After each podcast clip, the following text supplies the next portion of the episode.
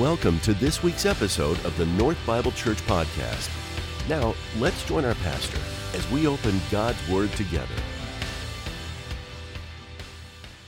Well, good morning. Good job, Krista. Thanks for saying fartsy.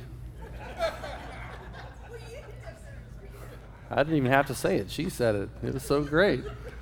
So good. My name is Wes, the mission pastor here at North. It's good to be worshiping with you this morning. Just do me a favor, okay? This kind of goes along with the theme of what we're talking about. Just kind of look around the room, look at the other humans in this space, you know, just kind of, yep, there you are. All right, it's, it's a privilege that we get to, uh, as followers of Jesus, worship uh, God together, pray together, uh, have meals together, um, and, and just continue to learn uh, through God's Word. So we'll, we'll, continue that this morning. Of course, Jay started a series uh, called Being the Church uh, several weeks ago, and it's, uh, we're going through the book of Ephesians. And one of the things that struck out to me uh, so far during this series that just kind of sticks with me and Kiv as a, a theme that keeps coming up is there's this, this newness that we have uh, when we are we, in Christ, something changes. We are we become something different, and that's just been something that's kind of resonated with me. Of course, uh, Paul is writing this letter to Ephesus, and um, he is addressing what it means to uh, be the body of Christ, what it means to be the church. And uh, he's, he's writing specifically, and, and this, this week uh, we're going to look at Ephesians 2 11 through 22, finish up um, Ephesians 2 this morning. And, and Paul really hits home uh, something that he wants us to consider uh, today. And so we'll, we'll flesh that out today. Uh, but I, I, grew up in the Church of the Nazarene. If you're not familiar, the Church of the Nazarene is a, a denomination um, that you know is a, is a Christ-following Christian denomination, and I had a great experience. I, I first encountered uh, Jesus in the Church of the Nazarene uh, growing up. Uh, it, it was a great place. I got to experience camps and retreats and discipleship uh, mission trips, local outreach, lots of growth, and a lot of people that came alongside me and helped me develop my, my faith. I got a chance to serve, I got a chance to teach, I got a chance to learn, I got a chance to make mistakes, I got a chance to share the gospel, uh, I got a chance to study God's word and more within uh, the, the, the, Church of Nazarene. I actually ended up going to a, a Nazarene university, so not only childhood, not only teenage years, but then my college years, I went to Mount Vernon Nazarene University to study Christian education to be a pastor. And I was reminded as I was thinking about uh, my, my upbringing and, and my faith and, and the, the different things that I experienced. Uh, of course, I was reminded of college and how impactful that was for me and some of the memories that, that I have in college um, where I made some unwise decisions. And I'll just share one of those with you today. So, my buddies and I, freshman year, this is free, just by the way, by the way. Uh, this is extra information for you. So, my freshman year, my buddies and I decided we were going to prank the Domino's delivery guy as much as we could. So, we would do things like it would snow in Ohio, and we would make snowballs, and we would get the water balloon launcher, and we would be on the roof, and we'd launch snowballs at him as he would leave his truck and come into the. He's trying to figure out where these snowballs are coming from, and we'd giggle. And, you know, one time uh, he left his truck running as he was running inside, and so we moved his truck to the other side of campus. he wasn't happy about that. Um, yeah, we, we would order food to like someone else's dorm room that wasn't there, and they'd show up and they'd have to just waste their food. I mean, there's dumb stuff. I mean, and to cap it all off, um, we had this courtyard, and if we ordered food, we knew onto this side of the dorm, he would kind of come through the courtyard and walk through this way to go towards that certain room. And there was a, there was a window at the second floor. So we had this great plan.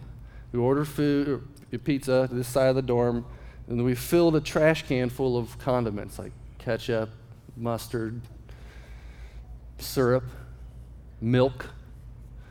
Mixed it all up. And whenever he got out of his truck, he's walking towards, we opened up that window and just dumped the entire thing on top of the delivery guy.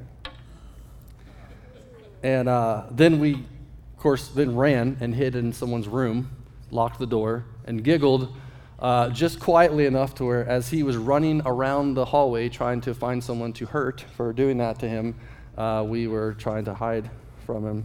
Uh, Domino's did not deliver to our university for a year and a half after that incident and I'm pretty sure we had to pay them a fine. I should probably apologize to someone about that. But that was a freebie for you. So I was thinking about, about college. I figured I should share with you at least one of those uh, stories. Um, but th- this, this growing up at this Church the Nazarene was a, was a unique, it was a positive thing for me. Uh, my dad was a Nazarene pastor. My dad's dad was a Nazarene pastor. My mom was, you know, the worship director at church. She became a licensed pastor in the Church of the Nazarene. And so a lot of great experiences. And like any church or any denomination, it's not perfect. Nazarene Church was not perfect.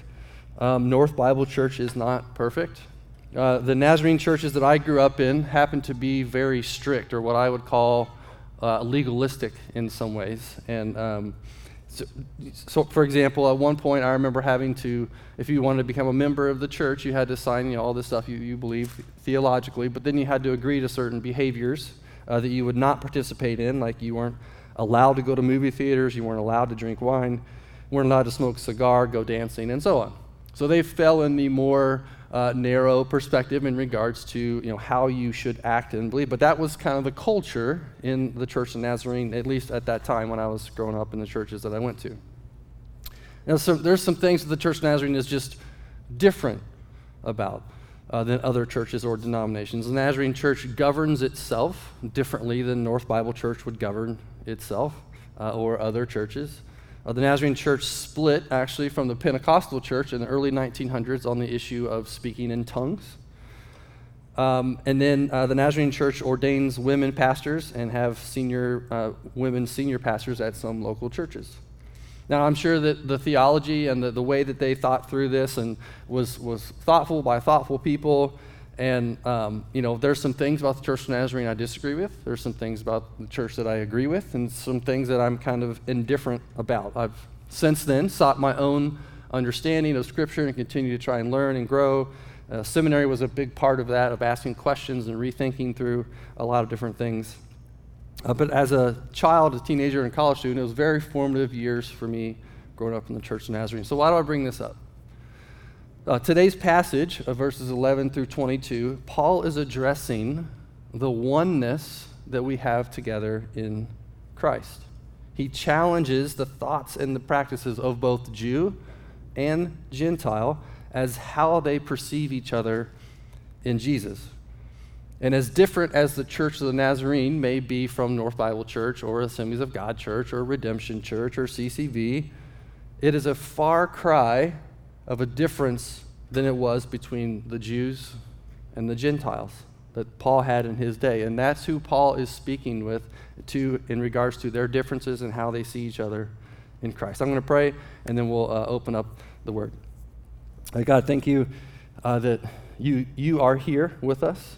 You say that when two or more are gathered, your spirit is there with them and you're moving in our midst. Uh, whether we um, are following you, at this point, or that's not a decision that, that we've made. Uh, I, know, I know that you, um, you know every single one of us, and you know that we would be here this morning, and you want to interact and, and be with us along the way. In your name, amen. So, our, our passage today is verse 11 through 22, and verse 11 starts with the word therefore. And so, what I was taught is when you see the word therefore, you're supposed to say, What is that there for? So, to give some context to the therefore, we're going to read verse 10. It says this uh, For we are God's handiwork, created in Christ Jesus to do good works, which God prepared in advance for us to do. Paul wrote this letter, along with the Holy Spirit, obviously, to both Gentiles and Jews. So, in light of verse 10, stating that we are people who are in Christ, are God's handiwork, created to live as God wants us to live. And then he gives us this message for, that we're going to look at today, especially something specific he wants to address in the church. So, verses 11 through 18. Therefore, remember that formerly you who are Gentiles by birth are called uncircumcised by those who call themselves the circumcision, which is done in the body by human hands. Remember that at that time you were separate from Christ, excluded from citizenship in Israel, and foreigners to the covenants of the promise, without hope and without God in the world. But now, in Christ Jesus, you who once were far away have been brought near by the blood of Christ.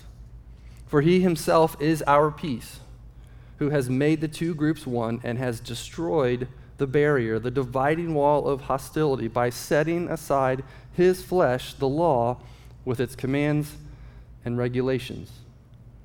His purpose was to create in himself one new humanity out of the two, thus making peace, and in one body to reconcile both of them to God through the cross, by which he put to death their hostility. He came and he preached peace to you who were far away and peace to those who were near. For through him we both have access to the Father by one Spirit. And Paul reminds his audience that Gentiles, before they were in Christ, were far away and now have a completely new identity as they are now in Christ. Now, I either forgot this or I never knew it, but the word Gentile uh, simply means non Jew. That, that's just an interesting term to me that Jewish people would care so much about their culture and who they are that they have a name for everyone that is not them and then they are Gentiles. And even those Gentiles would kind of refer to themselves as Gentiles. They would, that would be like me referring to myself as a non a non-Jew. That it was so distinct and purposeful of the of who these groups were. So Gentile, non-Jew, very distinct people groups. But Paul is careful here to tell his audience in Ephesus that once someone, even a Gentile, is in Christ, their citizenship changes, not just spiritually, but also relationally as well. The Jews and the Gentiles were very different from one another. What Paul is teaching here is, is significant, and he wants us to, to catch this. Paul, Paul is not saying that, hey, when, when your good friend that you really enjoy uh, starts following me as, as, as a Christian, you should welcome them as a brother and sister in Christ. That's true. We should do that, but that's not what Paul is saying. Paul is also not saying your coworker who slightly annoys you and you kind of avoid while you're at work, when they become a follower of Jesus, you should, you should see them as a brother and sister in Christ. That's true. We should do that. That's not what Paul is saying. What Paul is saying here is hey, those people that you deem evil, those people that you see as bad or less valuable, or self righteous or arrogant, and literally not like you in any way, when those people follow me, you should welcome them in as your, your brothers and your sisters in Christ. And also accept them relationally, even though you previously would never associate with those people in the past. He's changing, he's flipping everything on them. The differences between the two groups, the Jews and Gentiles, are vast and can be seen in what they ate, how they dressed, how they washed, how they worshiped, um, their art, their academics, their language, and social customs. Even their architecture was different. At the center of the Jewish culture was the Hebrew Bible, the writings of the rabbis, and then this very important, extremely important Jewish law and their systems. The Gentiles, or the non Jews, the Hellenistic people of the world culture, was more of a free for all, more of a Greek or Roman mythology, morality, philosophy, and politics. What was going on at that time was that the Greeks and then the Roman non Jews, therefore the Gentiles, they built 10 cities called the Decapolis on this side of, of the Sea of Galilee. So you got the Sea of Galilee, and you have the Decapolis right, right here. And then you have the other side where God's people, the Jewish people, lived on the other side of the Sea of Galilee the Decapolis would have been seen as unclean. Like, not just the people there, but the place. If you, just going there is bad. Going, just going there makes you unclean. Yet, Jesus, and it's recorded in three of the four Gospels, Jesus says to his disciples, Hey guys, let's, let's go to the other side. Let's go to the other side of the, the lake and let's teach, let's love, let's share the gospel. Let's go to those Gentiles and spread the word of Jesus. And the, the disciples would have been like, Yeah, dude, you're new here, but that's not, it's not something that we do. Like, that's, that's not something that, uh, I mean, I'll go, I'll go, fine, we'll, we'll go. And if you're familiar with the story, Jesus is they're crossing this lake in this boat, and this storm comes up, and it's basically going to kill everyone. And of course, Jesus is taking his nap while that's happening. They wake him up, and he literally calms the storm. I'm sure the disciples were like, "See, the storm's coming." Uh, that's a sign from God that we should not be going over to the other side where those other people live. But he calms the storm. They go over anyway. Jesus performs miracles. He heals people, spreads the love of Jesus all around, and it begins to spread even over there with those people. Continuing to talk about the differences between the Jews and Gentiles, there was a very distinct difference when it came to circumcision. The Jews believed that you could not be holy unless you were physically circumcised. And Paul addresses this issue here, this practice. He refers to circumcision of the heart or the purifying of the heart, accepting Christ's forgiveness of your sins, and not emphasizing the physical act of circumcision. The Jews would not easily accept this change in how they were to receive and perceive other people. Paul even went as far as to call some of these Jews false believers because they were not accepting people into God's family relationally until they were physically circumcised. He addresses them in Galatians 2 4 on this matter of circumcision and says, This matter arose because some false believers had infiltrated our ranks to spy on the freedom we have in Christ Jesus and to make us slaves. Basically, the Jewish people were not accepting these Gentiles into the family of God because they weren't circumcised and they wanted to make them a slave to their laws and to their regulations. They argued, these people argued, that there was too much freedom in Christ. Basically, they wanted to know that people were going to follow their laws and regulations and look and act and talk like them rather than paying attention to what was going on inside and who they were in Christ. You know what? One, one time in high school, not one time, many times in high school, I tried to look the part, you know, so acting one way on the inside and kind of making myself per- perceived differently on the outside. So I was really good at sleeping in class without the teacher knowing. So I'd wear my hat, we could wear baseball caps, and I would put it just below the, the teacher's eye line to where she couldn't quite see my eyes. And I'd slouch back and I'd get my pencil up on my paper, and I could just sleep like this for a while. I was really good. So externally, you know, it, it looked like I was uh, taking notes, but I, I wasn't. I was sleeping. One time, actually, um, I was dreaming while I was sleeping uh, that I was kicking a soccer ball into the goal, and I actually did it in real life, and I kicked the desk in front of me, and I blasted my shin on the, and startled the whole class, and I was embarrassed. And um, yeah, the teacher knew I wasn't, wasn't studying at that point. But what I did was I tried to make myself on the outside look as if uh, something different was happening on the inside. And, and what, what the Jews were doing is they were saying, if you, don't, if you don't do all these things, look a certain way on the outside appearance, then really you, you can't be my brother or sister in Christ they were not caring about the inside. And Paul calls that out in this passage.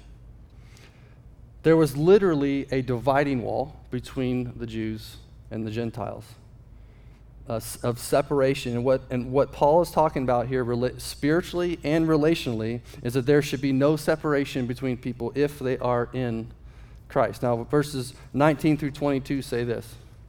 And pay attention to the, the metaphor or the imagery that Paul gives us in this, in this uh, few verses here. Consequently, you are no longer foreigners and strangers, but fellow citizens with God's people and also members of his household. Built on the foundation of the apostles and prophets, with Christ Jesus himself as the chief cornerstone. In him, the whole building is joined together and rises to become a holy temple in the Lord. And in him, you too are being built together to become a dwelling in which God lives by the Spirit.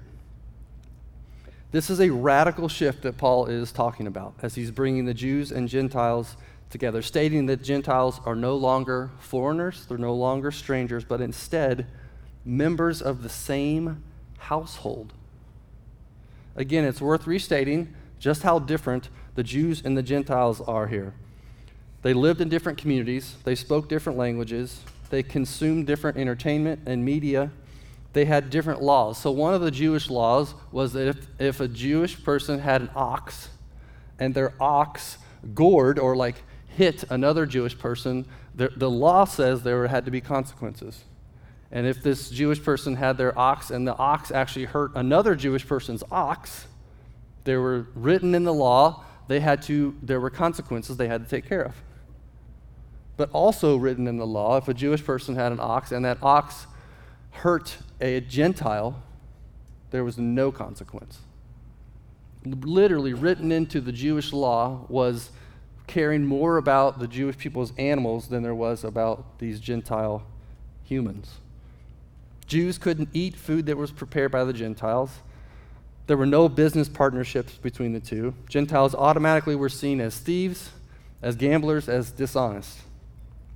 Gentiles were not even allowed to make statements in a court of law. Their their testimony would have been worthless.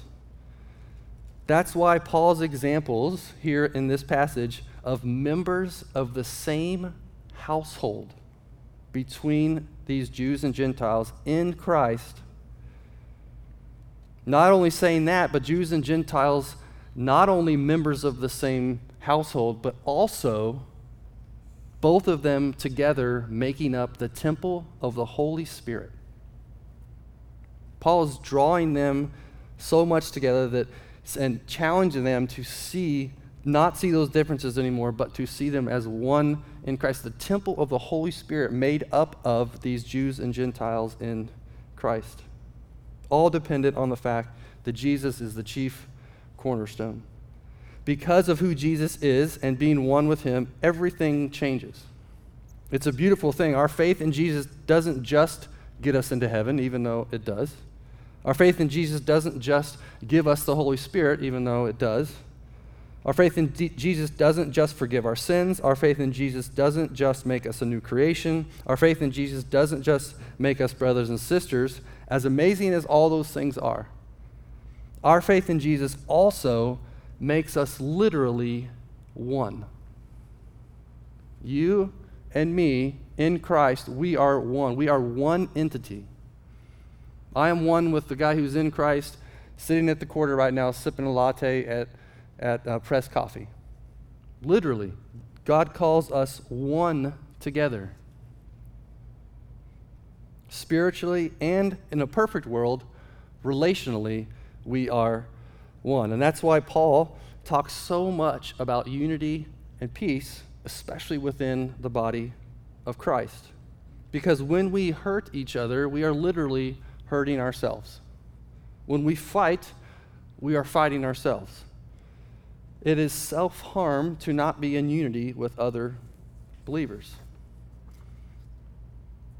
It's, it's pretty amazing what happens when we are in Christ together. The power that He gives us through the Holy Spirit, there is no limit, there's no ceiling. We have infinite power together in Christ. And as the chief cornerstone, of our identity. Jesus literally makes us up. We are Jesus in the sense that he is our chief cornerstone that makes us one in him. Here's another reason why this is so cool. When it comes to other people, in Jesus, if someone lives in another country, we are one with them. In Jesus, if someone chooses to drive a Lamborghini, we are one with them. In Jesus, if someone is in prison for murdering someone, we are one with them. In Jesus, if someone chooses to vote differently than you, we are one with them. In Jesus, if someone chooses to watch movies or listen to music that you would not consume, we are one with them. In Jesus, if someone chooses to attend a Catholic church, a Pentecostal church, or even be taking a break from church for a season because they're not sure where they want to go or, or what they want to be a part of. We are one with them. In Jesus, if someone has just gone through a messy divorce, we are one with them. In Jesus, if someone has just gossiped about you or someone that you love, we are one with them. And in Jesus, if someone chooses to cheer for the Seattle Seahawks, New York Knicks, or even the Michigan Wolverines, we are one with them, as hard as it is to believe. Now, that is not to say that there aren't consequences for our choices. It's not to say that sin doesn't exist and that people don't make wrong decisions. But when we are in Christ, the fact still remains when we are in Christ, we are one with them. One way I look at it is this I've, I've had a relationship with Jesus since I was six. Like I said, I grew up in Church Nazarene, went to a camp. I remember, you know, going down to the altar, accepting Christ in my heart, and ever since that point, been trying to grow in my relationship with Him. But I, from the age six to age 20, I became, you know, I was becoming a different person. I thought differently at six than I did at 20. Of course, at age 20, um, I was still dumping stuff on people's heads, and so um, I've grown since then. I'm no longer dumping stuff on the Domino's delivery guy. But age 30, I was different than when I was 20, and even just two years ago when I was 40, I'm different than I, when I was two years ago when I was 40.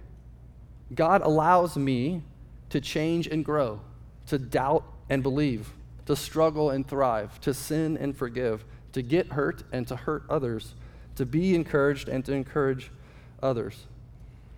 As I am in Christ, my life is dynamic and it's changing, and so is the other people who are in Christ. I look back at my 20 year old self and I'm like, oh my goodness, I was so cocky, judgmental, and immature. I love Jesus, but I was still those things. And I can also see, look at myself when I was 20, I can see my relationship with God brought joy, growth, spiritual gifts, and love. I'm different today than when I was 20, and in 20 years from now, I'm going to be different than I am today. And then, in relationally, in Christ, we are to treat everyone the same, giving them the dignity that God gave them in the image of Himself. Look at how Jesus interacted with believers, with non believers, with Jews, and with Gentiles. Look how Jesus spoke about those people. Look at the fact that even while we were still sinners, Christ died for us. God the Father sent his one and only Son to die for the world. Everyone has access to Jesus and his salvation if they choose to follow him. So I believe what Paul is challenging the Jews and Gentiles in Ephesus and what he is challenging us today is to consider how, how do we, how do we um, perceive other people, especially other believers? Are there some people that you may maybe struggle to see yourself as one with them? Maybe it's a family member, maybe it's someone here in this local church, maybe it's some friends that you have, maybe it's some people that you do not like, maybe it's some people that you hear about. But if they are one in Christ, they are one with you if you are in Christ. And that's what Paul is challenging us to consider. That those, those people that we may struggle to want to interact with, want to be with, want to even consider thinking about them, praying for them, that we, are, we could be one with them in Christ. And that's what Paul wants us to consider. I'm gonna, we're going to worship, and I'll come back and give you one more encouraging word here. God, I just thank you that we get to uh, be a part of what you're doing. Uh, we get to participate with all of our differences, with all of our the things that make separate us from other people. Uh, in Christ, in your spirit, we get to be one and interact with you and serve you. We give you all these things this morning in your name. Amen. In just a moment, we'll rejoin our pastor for today's closing thoughts. But first, we wanted to thank you for tuning in. North Bible Church is located in Scottsdale, Arizona, and exists to equip all generations to love God, love one another, and love the world. For more information about North, please visit our website at northbiblechurch.com. Now, some closing thoughts from our pastor. So we have prayer partners over here if you'd like to be prayed for, prayed over, bring your requests to them, or you can record them uh, on your way out, and we'll be starting to pray for those Tuesday morning. Send them out to our prayer team and our elders. Um, I don't know about you, but I was convicted as I was preparing for this this message that there's frankly some people that I really don't want to consider them as one with me. You know, I'm on social media. Um, there's some people that I struggle to want to pray for, to give them the benefit of the doubt, to to want to interact with them. And so I was convicted to reach out to at least one of those people this week and try to start a dialogue, maybe trying to understand a little bit of where they're coming from. Um, because we can be vastly different from one another, just as the Jews and Gentiles were. And yet, at the same time, the beautiful part of that is we can be one in Christ and we should treat people that way. And I, my, I'm hoping and praying that there's someone that has come to mind that you can then pursue. Some way, maybe it's just a perspective change, maybe it's praying for them, maybe you interact with them. I'm not, not sure what the Lord wants to do with that. But just let that do what that does. Consider what Paul is talking about here. We started off in verse 10 and it said, We are God's handiwork created in Christ Jesus to do good works, which God prepared in advance for us to do. Let's go and do just that in the name of Jesus. Your name. See you guys.